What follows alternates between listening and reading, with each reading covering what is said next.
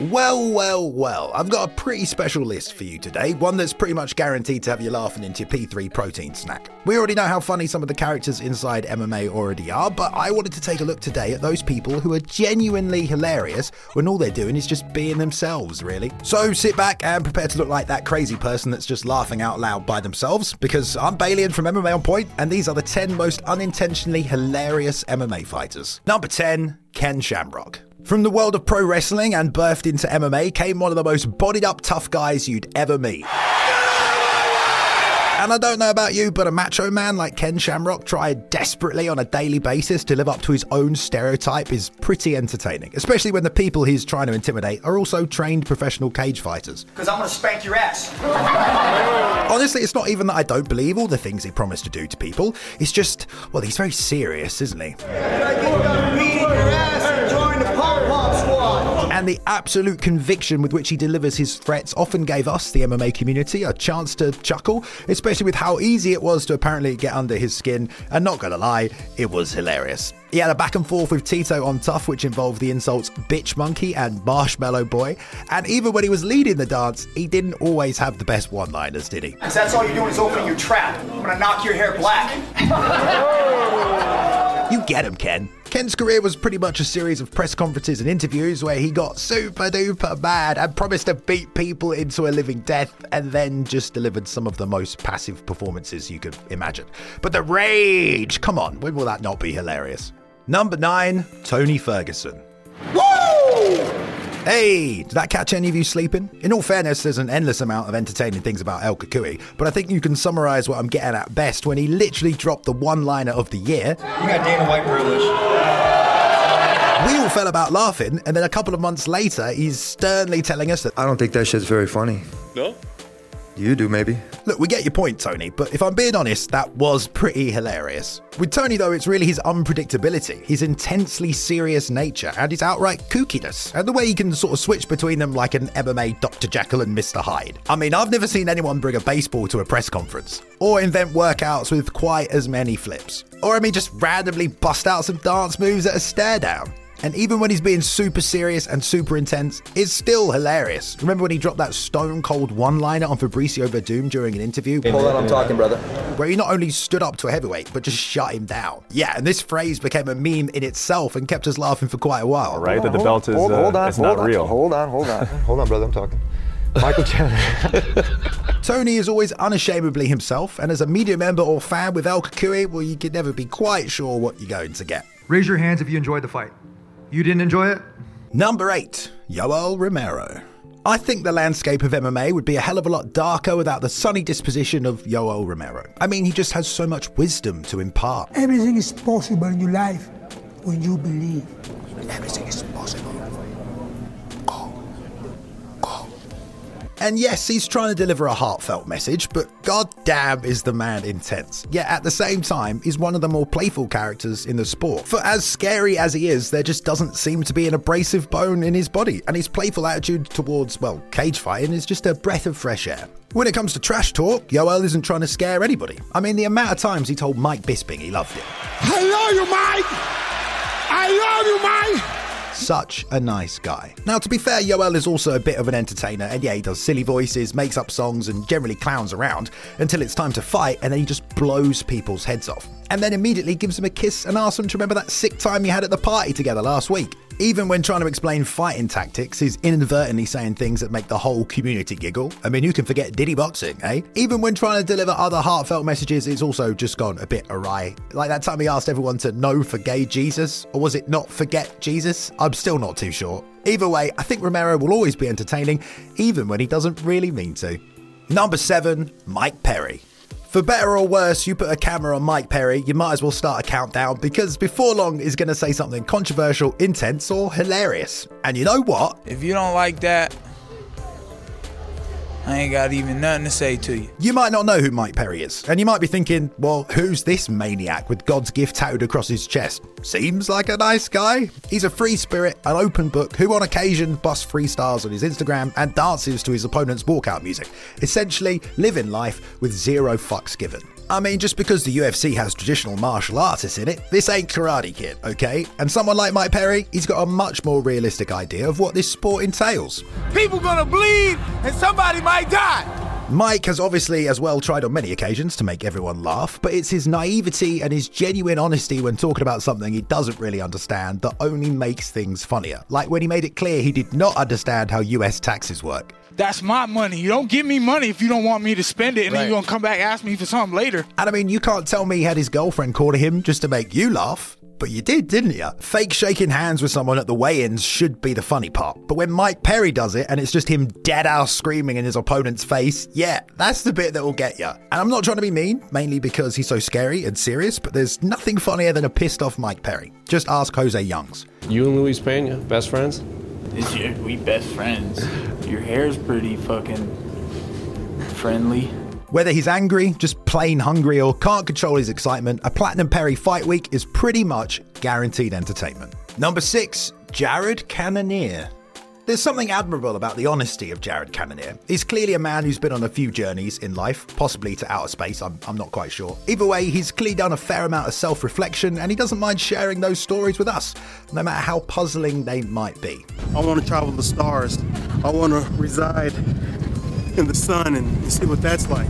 I mean, Adam Catterall was not ready for the knowledge that was being dropped on him during that fight week. To be honest, this is a simulation. This is essentially a video game. Um, I'm not laughing at the ridiculousness of what he's saying. Okay, maybe a little bit. But the fact he's just so damn serious when saying it. the universe be talking to me, man. I saw a picture today on the uh, on the ground. UFOs, aliens descending upon Earth. Honestly, whatever gets you through fight camp, mate. You can't deny Jared is a unique character. We've obviously all seen his collection of crystals that help manage his energies, but it's straight up his honesty that can also have you spitting out a mouthful of tea when you least expect it. You know, it's a good thing there are toilets at every turn because uh, you know dates have that effect on you. Like this elaborate story about how he got kicked out of the army. I got deployed. I come home. I celebrate, smoke some weed with my family. I get back. I get drug tested, and they said, "Yeah, bye." I've even had a few laughs during his fights, like the third round against Ion Cutelaba, where he just decided to drop hands and walk towards him like a Resident Evil boss.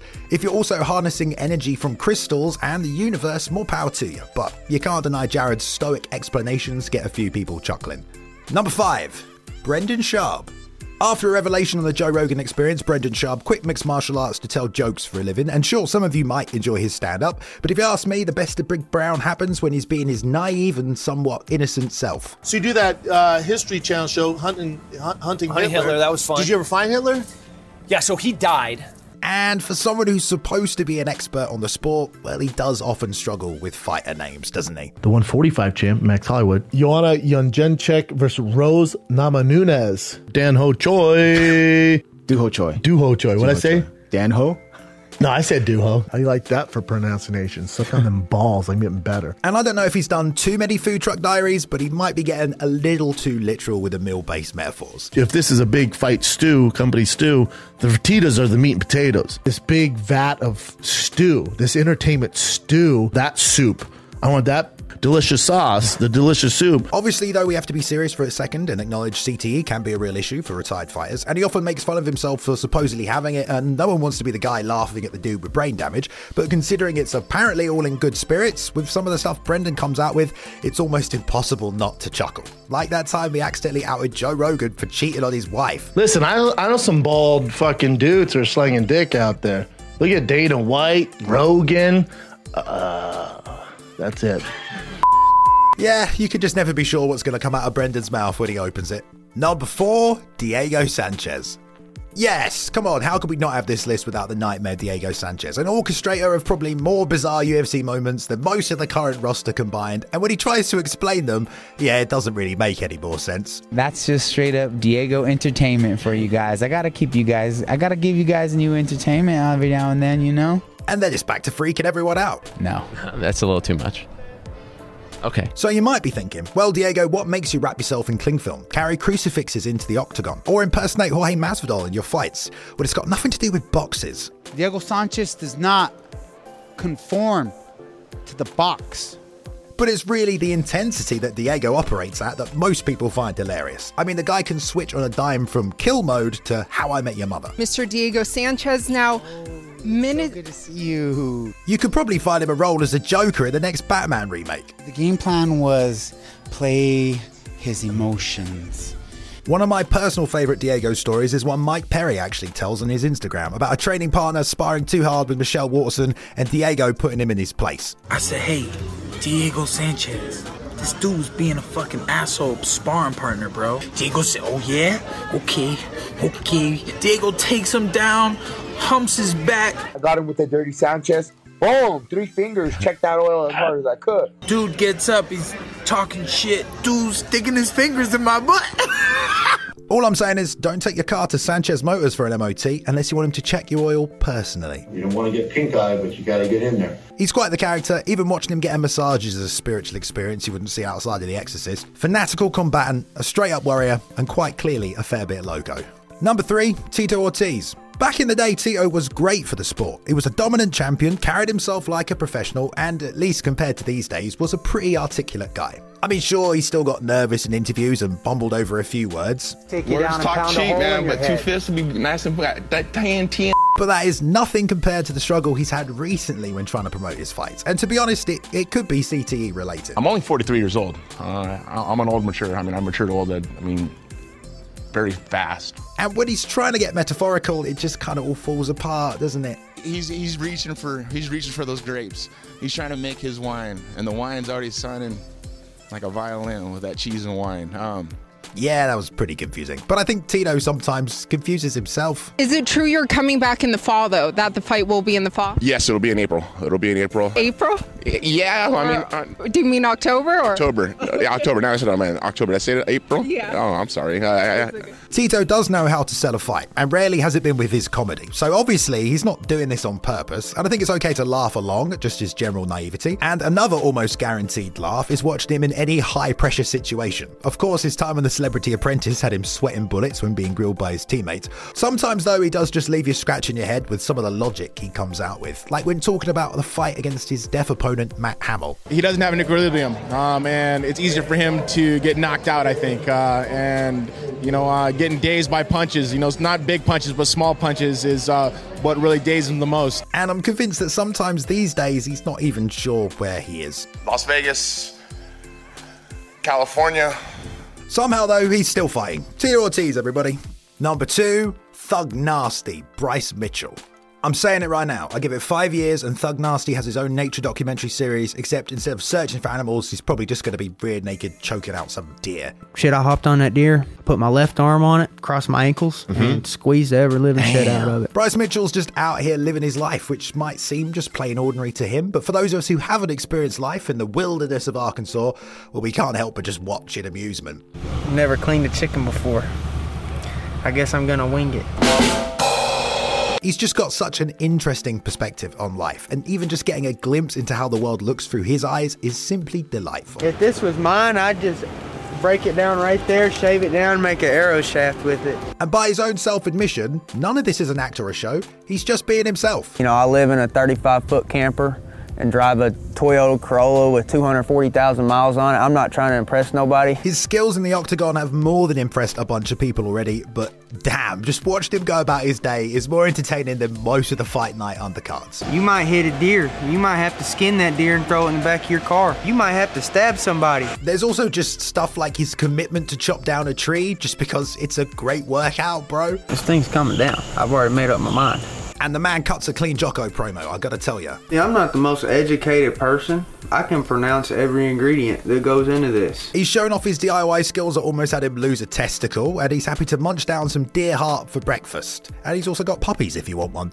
As long as you're not a crackhead, I'll give you one. I mean, have you heard him preach about the ongoing war between man and raccoon? Y'all got a raccoon problem over there? Militaristic, bro. Their, their mindset's just straight militaristic, bro. They got that headquarters underground. He lives an existence most of us can only dream of, in a carefree wonderland that once you get a look inside of, is just endlessly entertained. But by far the best piece of Bryce advice I ever heard came when he was rear naked choking a deer. Could have tried guillotine, but you're giving up position. Number one, Luke Rockhold. Mixed martial arts wasn't ready for Luke Rockhold, a straight shooter who just tells it like it is. You're just an average bloke. Good use of English I'm a terminology. fucking samurai. I'm gonna come in there silent. What the fuck? Whew, that's a powerful man right there. But for all his warrior like attributes, it's his general Michael Scott like awkwardness that just makes him endearingly hilarious. Let's go. Any given Rockhold interview could have you splitting your sides with laughter when all he's trying to do is just sell the fight. Are you confident that come Sunday, you know, I'll be writing a column about it's, it's very likely that Luke Rockhold fights Jon Jones? Even his teammates know it. DC definitely knew what he was doing when he called him out on Fox. I love you. he didn't say it. He didn't say it. Hey. He's also never afraid to engage in a little trash talk, but that doesn't exactly always play off the way he intends, does it? What what exactly did he say to you when you guys met face to face? That I've got small feet. I'm surprised he kept a straight face through that one. Sometimes Luke doesn't even need to use his words, though. His face just says it all, like when Ariel asked him what he thought about Paulo Costa. I think he's broken. Hmm. Exactly how many beats of silence are you shooting for? Maybe that's also, though, because sometimes he's not really thought through what he's actually saying. I mean, he did ask that girl if she spits or swallows on that dating show. Might want to think about the word choice on that one. Or when he's talking about the UFC's top three African stars coming together to fight for better pay. They could have fucked. They could have fucked deep and hard. Yeah, you know Ariel had no idea what to do with that one. A bit like when Luke had no idea what to do with his hands that one time. And when going head to head in trash talk, he's been so outmatched at times, it's unfortunately almost been impossible not to laugh. Listen, you're already making excuses. You're talking about your knee. You're saying they're injured. You're feathering the nest for your loss to cushion the impact. I'm just better. I'm just. I'm Listen, just gonna mate, put an exclamation mark on this one. Either way, Luke is a nice enough guy, a great martial artist, and also randomly comes out with some of the funniest shit I've ever heard. Big shout out and thank you to Max Randall for editing this video. You can follow him on Twitter at Max underscore Randall. Shout out to Ben Rosette and the excellent music he provided during the intro video. His music can be found on streaming platforms everywhere. There is a link in the description and follow him at Ben Rosette on Instagram and on Twitter. Thank you very much for watching everyone today. Please go ahead and like and subscribe if you did enjoy the content. We upload at least three videos every week for your viewing pleasure. Go ahead and leave a comment below if you want to join in the discussion and follow us on Twitter at MMA on point and myself at Balian underscore plays. You can now jump in and join the community Discord as well if you want to continue the discussion further. And I hope you've enjoyed yourselves. I'll see you in the next one.